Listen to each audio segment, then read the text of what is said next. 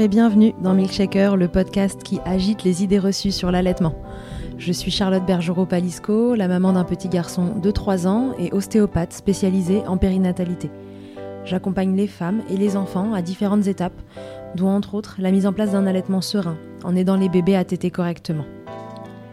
Ce podcast, je l'ai imaginé pour vous offrir des témoignages variés, des expériences de familles qui ont allaité plus ou moins longtemps et avec plus ou moins de facilité.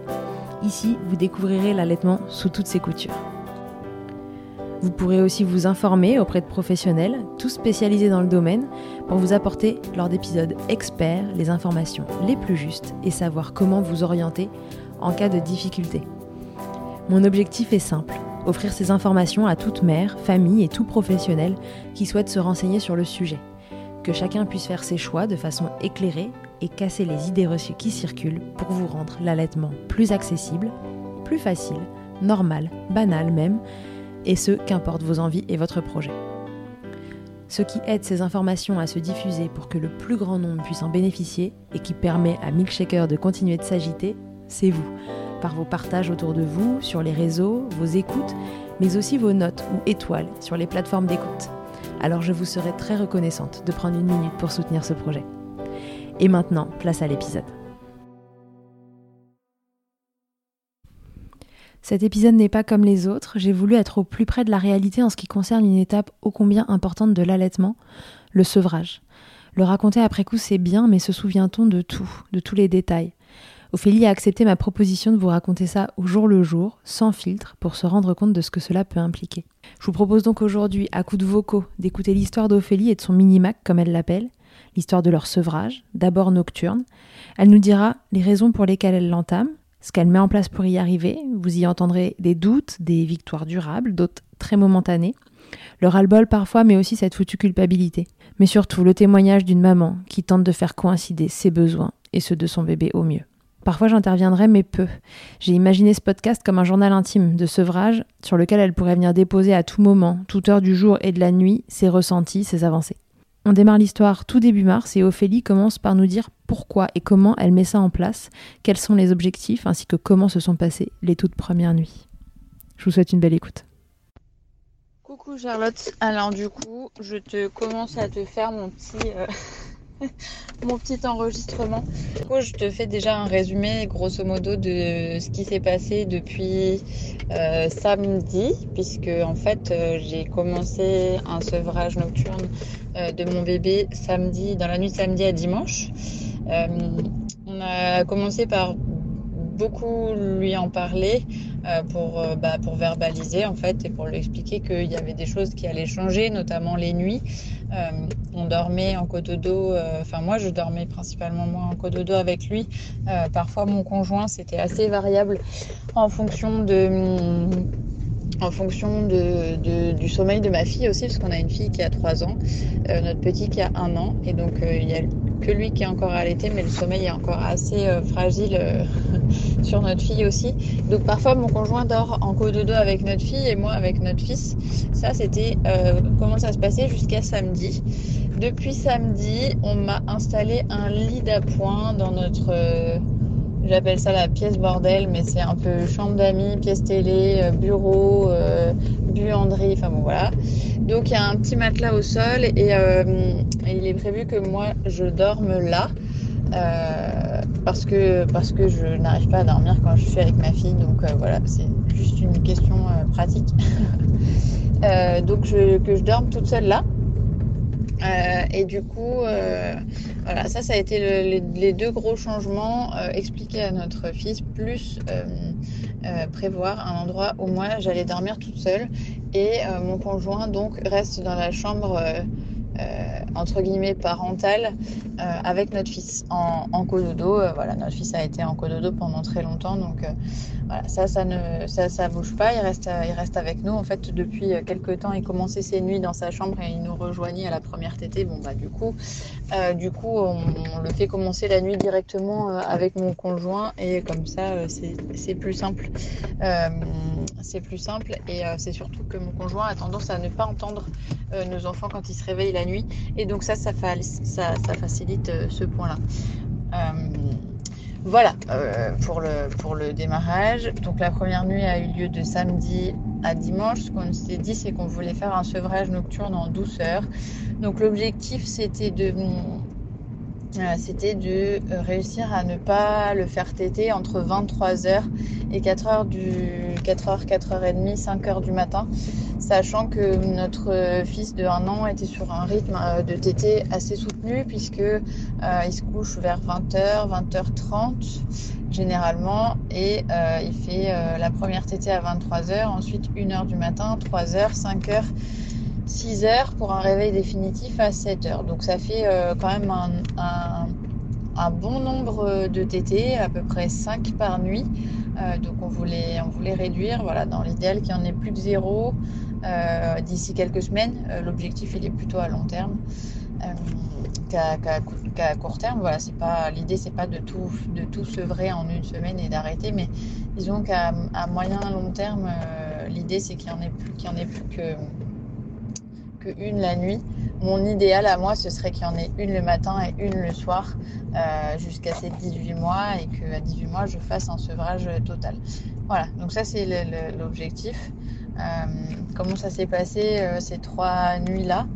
On a ces trois premières nuits, donc la nuit de samedi à dimanche, dimanche à lundi, lundi à mardi, puisqu'on est mardi. ça s'est plutôt bien passé. Il y a eu beaucoup moins de pleurs que ce que moi j'avais envisagé. En fait, il n'y a, eu presque pas de pleurs. Euh, les seuls pleurs qu'il y a eu étaient pas du tout liés à, à l'allaitement. Il avait a priori une douleur quelque part ou quelque chose qui l'embêtait, mais c'était pas parce qu'il avait besoin de téter. Donc euh, sur ce point-là, c'est assez rassurant.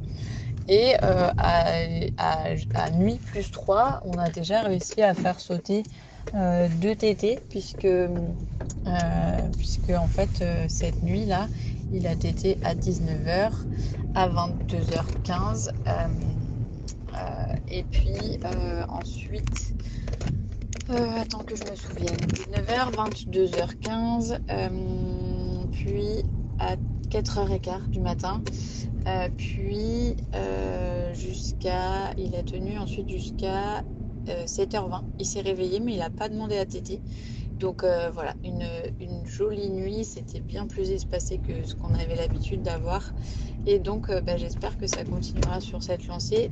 Moi, dans quel état euh, je me sens? Parce que c'est une question qui est revenue plusieurs fois sur les réseaux.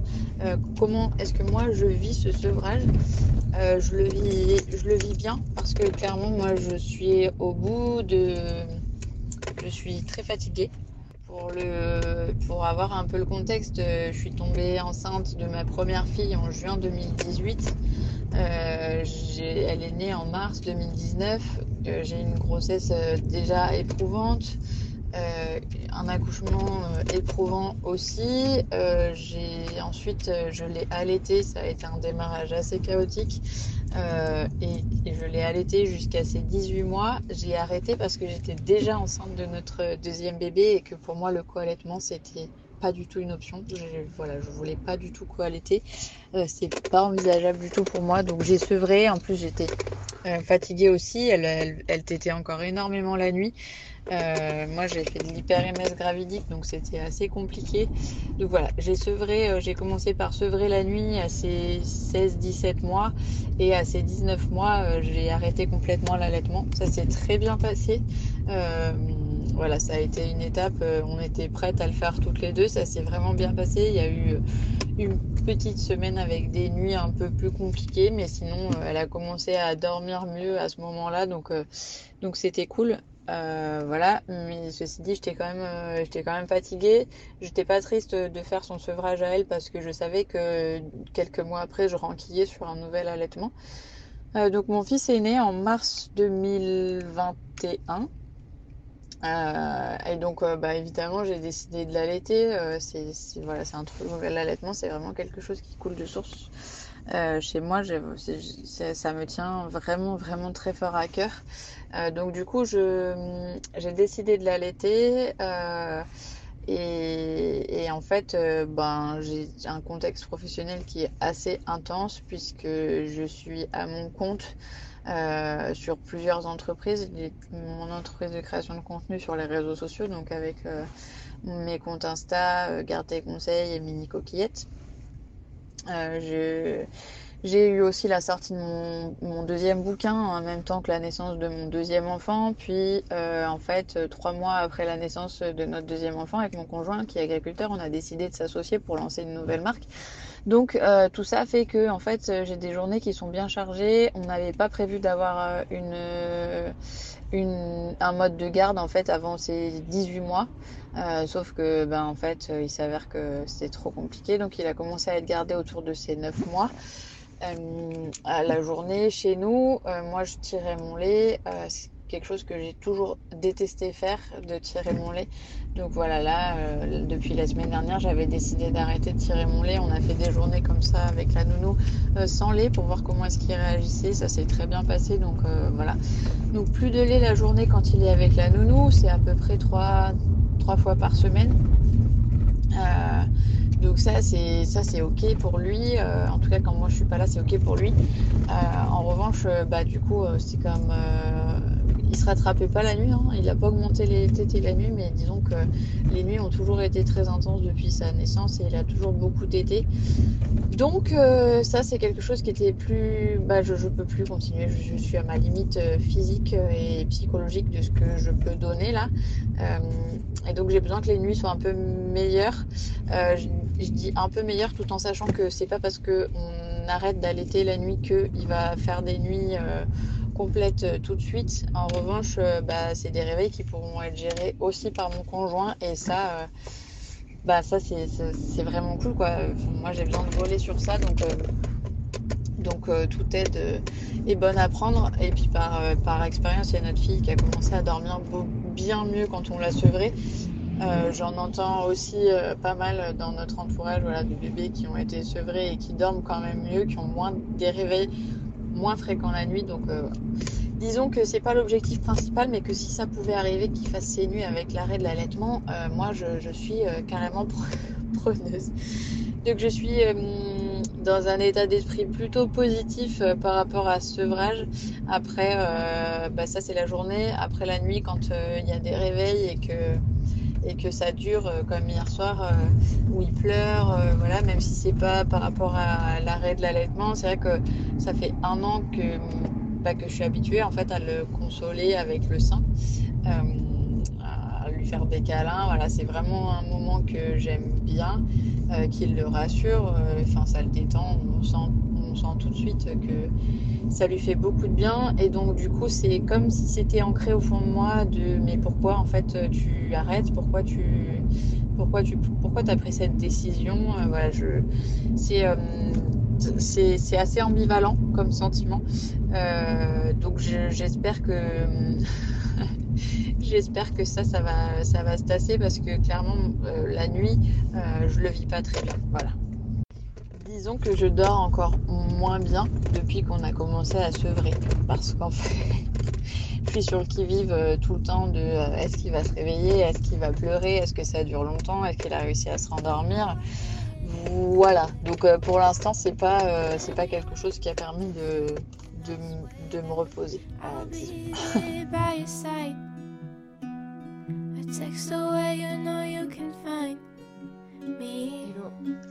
Petit point sur le sevrage nuit 4.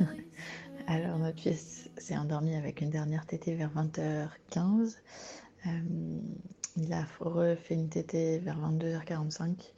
Je pense que celle-là, on va pas réussir à la skipper tout de suite euh, parce qu'il t'aide vraiment énormément. Et ensuite, il s'est réveillé à 3h15 et, euh, et je sais pas, mon conjoint, il n'était pas assez réveillé ou il n'a pas regardé l'heure. Bref, euh, et donc il m'a demandé de venir le faire téter euh, tout de suite. Donc du coup j'y suis allée. Euh, je pense qu'on aurait pu tenir un peu plus longtemps. À mon avis, il aurait pu le rendormir à bras et décaler la tétée à, 5 heures. mais bon, ceci dit, c'est déjà pas mal. Et puis ensuite, il a été réveillé, les boules de ouf, parce qu'il a été réveillé à 6 heures par une fuite de couche. Donc sa nuit était finie à 6 heures. je l'ai refait téter à 6h, il a tété encore à 6h. Et, j'ai décidé de réduire les tétés la journée. même aujourd'hui, on est mercredi, donc je suis avec lui toute la journée. je, voudrais, je voudrais réduire à 3 tétés dans la journée, c'est-à-dire le matin quand il s'est levé, donc à 6 h là, il vient s'endormir pour la sieste, donc je l'ai fait téter pour la sieste. Et j'aimerais bien que la dernière tétée, ce soit la tétée du coucher. Donc on va, je tente ça aujourd'hui. Donc affaire à suivre.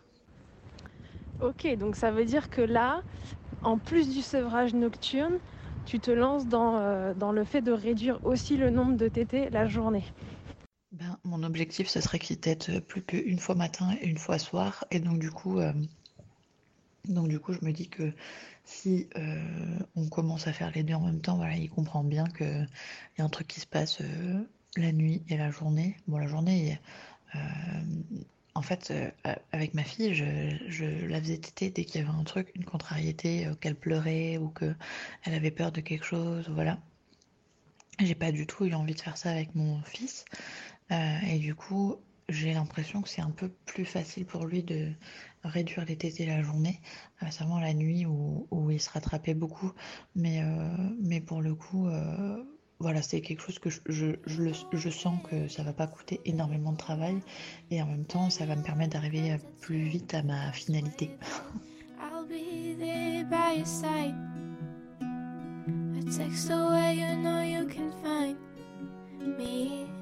Il est 4h49 du matin, je suis dans mon lit. Je me dis qu'il faut laisser une trace de ça aussi. Je sais pas si t'entendras quelque chose. J'ai pas dormi plus de deux heures. J'ai l'impression d'avoir cassé mon bébé. Il a pleuré pendant une grosse partie de la nuit. J'ai refait tété à des heures où j'avais décidé de plus faire tété parce que je sais pas. Je j'arrive pas. Mon conjoint est revenu parce qu'il était déjà parti au travail. Euh, j'arrive pas à avoir de de logique parce que j'ai pas assez dormi. Mais je sais plus si c'est la bonne décision de se vrai parce que c'est trop dur. Alors évidemment, quand je reçois un message comme ça, on me réveille le matin, je reste pas de marbre, je, je réponds à Ophélie et puis je lui dis que je sais pas dans quel état d'esprit elle va se réveiller, mais que ce message que je viens de recevoir, il est exactement une des raisons de cet épisode, de montrer qu'à quelques heures d'intervalle, on peut être confiant ou alors à deux doigts de laisser tomber. Euh, je lui dis que si son mood c'est de continuer de sevrer, eh ben go, hold on, continue, c'est normal, le manque de sommeil joue mais tu sais sûrement pourquoi tu le fais, et puis il y a des phases difficiles que tu vas traverser. Et puis après, je lui dis que si par contre elle se réveille dans un mood d'arrête, arrête, c'est trop dur, et euh, eh ben je lui dirais juste de se redemander pourquoi elle le fait, de se préserver. Euh, si ça revient à continuer d'allaiter, alors c'est la bonne décision aussi. Et puis voilà, je lui envoie plein de courage et j'attends qu'elle se réveille pour avoir les news. Coucou Charlotte, il est 7h29. C'était une nuit très je te raconterai tout à l'heure parce que là, ça va être la course du matin. Euh, merci pour ton message. mon fils dort encore là. Et bah, on va continuer. Voilà. la nuit, c'est dur, mais on sait pourquoi on le fait.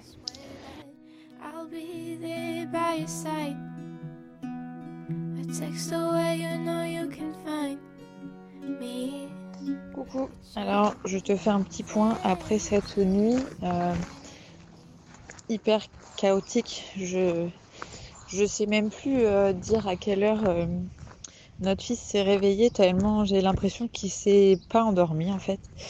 On est allé se coucher, il a tété le soir à 20h15 à peu près comme d'habitude. Et puis après, moi je suis allée me coucher, c'était 22h15 ou 22h30.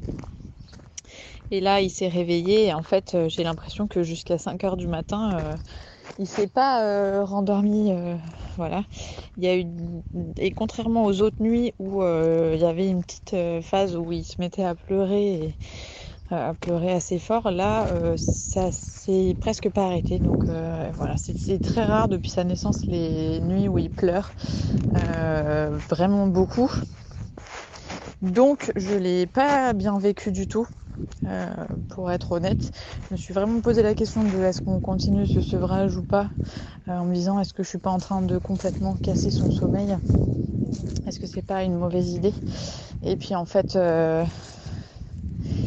bah en fait, euh, je voilà, je, sais pourquoi on fait ça. Je, je, sais, euh, je connais les limites de mon corps et je sais qu'elles sont atteintes euh, aujourd'hui. Que si on ne fait pas quelque chose, je, je pourrais pas, je pourrais pas continuer à faire toutes mes activités dans de bonnes conditions. Mon corps m'a déjà mis plusieurs stops, voilà. Donc c'est pas question de, continuer comme ça. Euh, ma décision, elle est, elle est juste. Elle est juste pour moi et donc elle est juste pour mon, pour mon bébé. Euh, et du coup, euh, là, cette nuit, je l'ai allaité plus que les autres nuits. On est à la nuit numéro 5.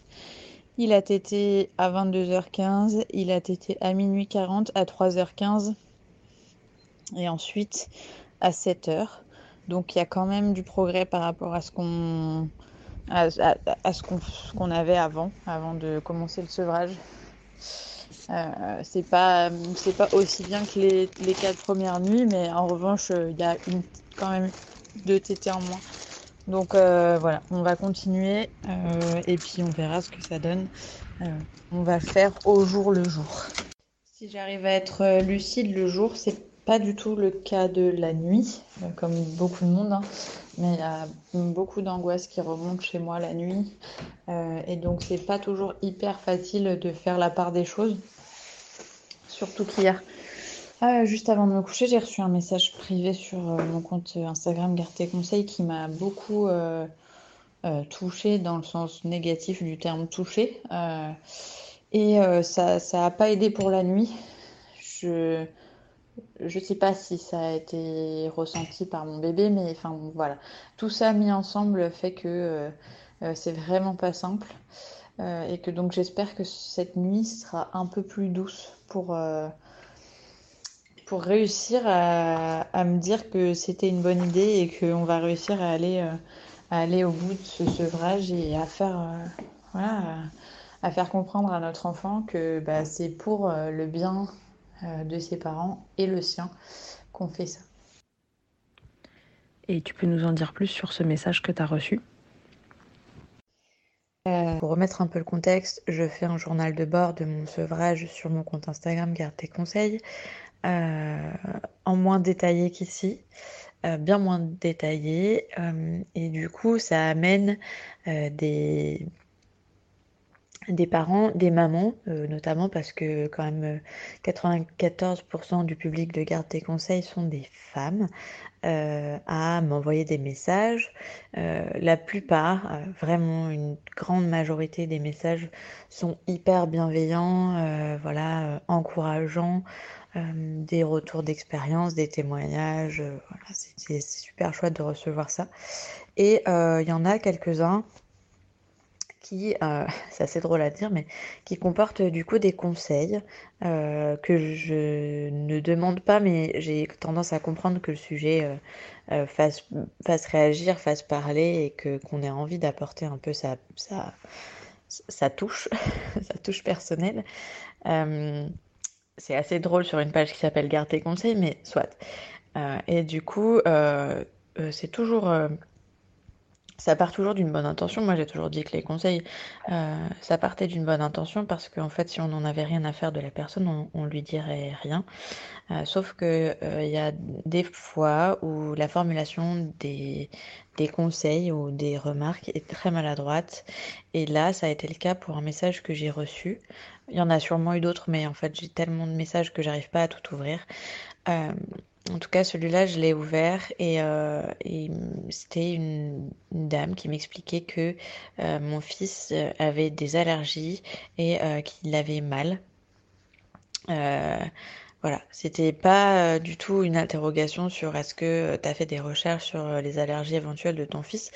C'était dit comme ça, c'était non, mais en fait ton fils c'est pas des rots qu'il a la nuit, il hurle de douleur, il, a mal et il a des allergies. Je, sais ce que je dis puisque mes enfants ont sont passés par là également. Ça me dérange ce genre de message, euh, d'une part parce que en fait, euh, pour réussir à diagnostiquer des allergies à des enfants et notamment un enfant de, de si petit, c'est très compliqué. Je le sais parce que je suis allée voir un allergologue et j'ai fait cette démarche d'aller voir un allergologue. J'ai des échanges réguliers avec euh, une femme qui tient un compte Instagram euh, autour de ce sujet des allergies. Les allergies, c'est quand même un sujet qui est très complexe et donc il faut être allergologue et allergologue à jour euh, pour réussir à, faire un diagnostic en fait. Euh, et du coup, c'est pas en partant d'une expérience personnelle qu'on peut réussir à diagnostiquer un bébé sur, sur les réseaux sociaux. Bref, ce message, il a été terrible parce qu'il est arrivé un soir, donc où j'allais me coucher. La nuit, c'est un moment où, que j'appréhende, euh, que j'ai toujours appréhendé. Euh, j'ai jamais très très bien dormi, mais ceci dit, depuis que je suis parent, c'est un moment que j'appréhende. Et donc c'est arrivé à ce moment-là, j'ai ouvert le message à ce moment-là et, euh, et ben, euh, je l'ai ressassé évidemment toute la nuit. Euh, ce qui n'a pas aidé, je pense que mes enfants l'ont ressenti, que j'étais pas bien, puisque ils se sont réveillés tous les deux, je suis allée les voir euh, tous les deux, et donc ça devait certainement sentir que j'étais pas bien. Ça n'a pas dû améliorer la nuit, qui était déjà, somme toute, catastrophique. Aujourd'hui, je suis, je suis passée au-dessus. J'ai une seule certitude, c'est que mon bébé, aujourd'hui, il, pleure la nuit, il crie la nuit euh, et euh, c'est pas de douleur, euh, c'est vraiment de la colère, du mécontentement. voilà, c'est une phase qui est normale. Je pense quand on est en sevrage, mon bébé a le droit de, me faire comprendre et de nous faire comprendre qu'il est en colère, qu'il n'est pas content. C'est un énorme changement pour lui parce que ça fait un an qu'il est né, ça fait un an qu'il tête à volonté jour et nuit. Euh, donc, euh, je, voilà, je, prends cette colère, je fais comme je peux pour l'accueillir en pleine nuit et plusieurs fois par nuit avec mon conjoint. Euh, et on, voilà, on, fait au mieux, on l'accepte et on la comprend. Et c'est ok, ça ne change pas notre décision de faire un sevrage parce qu'on est persuadé que cette décision, c'est une décision qui est juste et pour lui et pour nous.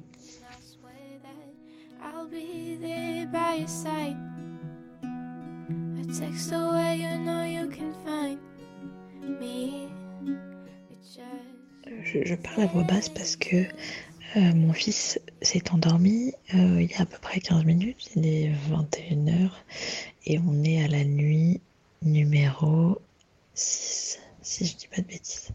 Donc dernière tétée, 20h30. Euh, la nuit d'hier, c'est mieux passé. Euh, bien mieux même. Il s'est endormi. C'était un peu près pareil qu'aujourd'hui, 20h30, 20h45.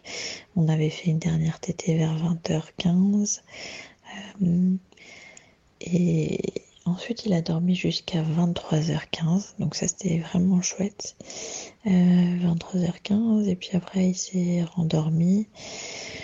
Et il s'est rendormi jusqu'à. Euh, bah, il a tété 23h15 et il s'est rendormi jusqu'à euh, 3h15. 3h15, on a essayé de faire sauter la tétée et euh, du coup, pendant 10 minutes, un quart d'heure, on l'a bercé. Il était vraiment très en colère. C'est mon maximum de tenir 10 minutes, un quart d'heure avec mon bébé en colère. Euh, c'est hyper dur pour moi de, réussir à, à l'entendre pleurer. Euh, j'ai fait un gros travail sur moi parce que parce que j'avais beaucoup de mal à le faire avec ma fille, à la laisser pleurer et à me dire qu'elle avait besoin de s'exprimer. J'avais envie que les pleurs cessent au plus vite. Je pense que c'est assez humain. Euh, quand on a un enfant qui pleure, on a envie que ça s'arrête. Mais du coup, euh, bah, j'avais tendance à, à la mettre au sein tout de suite et tout, et, euh, et à pas du tout la laisser avec son papa quand elle pleurait par exemple, parce que j'avais l'impression que j'étais la seule personne à pouvoir la calmer. Et en fait, euh, ce qui était vrai, c'était que j'étais la, personne qui arrivait à la calmer le plus vite. en revanche, j'étais pas la seule personne à pouvoir la calmer. Et donc aujourd'hui, j'ai fait un gros travail et, et, je suis beaucoup plus sûre de moi sur ça pour mon fils. en revanche, bah voilà, un quart d'heure, c'est mon max. Donc du coup, au bout d'un quart d'heure, dix minutes, un quart d'heure, je suis allée, j'ai essayé de le bercer moi. Il était vraiment trop trop en colère, donc on a dit non, bah là, on va le faire téter. Donc on l'a fait téter. Euh, il s'est rendormi. Et là, il s'est rendormi jusqu'à 7 heures du matin. Donc euh, voilà, c'est vraiment, euh, c'est vraiment très bien. Il a tété à 7 heures. Et ensuite, il a été un peu gardé par sa nounou. Euh, je l'ai fait téter euh, à 14h et il a juste retété pour dormir. Donc dans la journée, il a fait juste 3 euh, tétés. et donc voilà. voilà où on en est aujourd'hui. Je suis plutôt positive vis-à-vis du sevrage parce que AJ plus 5, on est passé d'une dizaine de tétés à 5 ou 6. Donc on a quand même réduit de moitié. ça fait c'est énorme, quoi. C'est une, grosse avancée. Et donc, euh, bah voilà, affaire à suivre.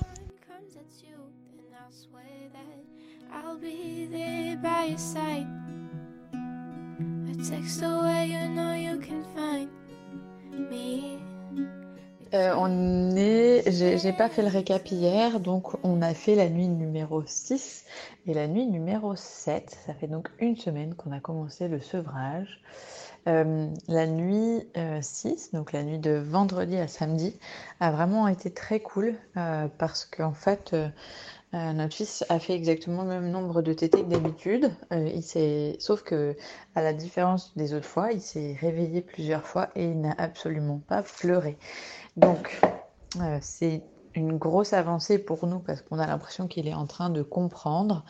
Euh, ceci dit, on ne s'emballe pas parce qu'on sait très bien que, euh, que, ça, peut, euh, que ça peut fluctuer, qu'il peut y avoir des hauts et des bas en fonction de comment il se sent. Et tout. Donc, du positif et en même temps, il y a eu la nuit de samedi à dimanche qui a été un peu moins bien. pas, pas horrible non plus, mais il a pleuré un petit peu, c'était très bref. Maintenant, il, se rendort très vite dans les bras de mon conjoint. Ça prend quelques minutes, euh, voilà, euh, à le bercer. Donc, euh, donc c'est assez cool. Je, je, pense que hum, à partir de maintenant, on va stabiliser un peu la situation comme ça pendant, je dirais, 4-5 jours. Et puis, euh, avant de passer à l'étape suivante, euh, parce que je trouve qu'il y a quand même déjà des gros changements depuis une semaine. L'idée, c'est pas de le brusquer, c'est d'y aller euh, calmement, à notre rythme, pour installer quelque chose dans la durée. il y a une semaine, on était à peu près à 10 TT par 24 heures. Aujourd'hui, on est passé à 5, c'est-à-dire qu'il tête le matin vers 7 heures, euh, et puis ensuite, une fois à la sieste quand il est avec moi. S'il n'est pas avec moi, une fois euh, au retrouvailles, donc le, soir vers 5 heures. Et euh, une fois pour s'endormir. Et ensuite deux fois dans la nuit. Donc ça fait 5 fois par 24 heures, là où on en était à 10. donc c'est très chouette. Et en même temps, j'ai envie de réduire la nuit. Donc je pense que la prochaine étape, c'est de passer de, d'essayer de, de, skipper une tétée la nuit. Euh, et puis on fera petit à petit jusqu'au point où ça nous convient parce que finalement, euh, euh, peut-être qu'on arrivera à un point où le sevrage ne sera pas total, mais où ça ira bien. ce qui avait déclenché le sevrage chez moi, ça faisait un moment que j'y pensais, mais ce qui l'avait vraiment effectivement déclenché, c'est une nuit où j'ai eu euh, une très grosse aversion, c'est-à-dire que euh, j'ai dû arrêter d'allaiter mon fils parce que euh, j'avais très envie de le repousser. j'ai fait une crise d'angoisse pendant la nuit à cause de cette tétée parce que vraiment j'avais un, un rejet. Je, je, je, voilà, c'était très difficile à vivre. Euh, et en même temps, ça a sonné un peu le stop pour nous euh, et de dire bon, allez, c'est bon cette fois. Euh, c'est vraiment si ton corps t'envoie ce signal, il faut vraiment maintenant faire quelque chose pour que pour que ça change et pour que tout le monde y trouve son compte. et, et que l'allaitement soit s'arrête, soit reste un plaisir. Donc peut-être que si on arrive, tu vois, à deux tétés par jour, une fois le matin, une fois le soir, ça me conviendra et que ça l'allaitement sera un plaisir euh, à ce moment-là. Aujourd'hui, ça reste encore un peu beaucoup. Euh, c'est bien plus gérable qu'il y a une semaine. Euh, donc, donc ça va mieux. J'ai plus d'aversion. j'ai pas eu de nouvelles aversions. Voilà, j'en ai eu deux fois. Je n'ai pas eu de nouvelles depuis. donc je pense qu'on va trouver notre équilibre et, et voilà, affaire à suivre. Voilà, il y a donc ce genre de message que tu reçois à 19h48 précisément et qui te font dire que, que c'est bon, c'est sur la bonne voie et que ça va rouler cette affaire.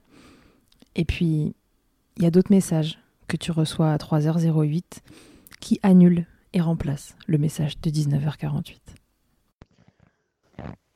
Il est 3h07 du mat, on est à la nuit 8.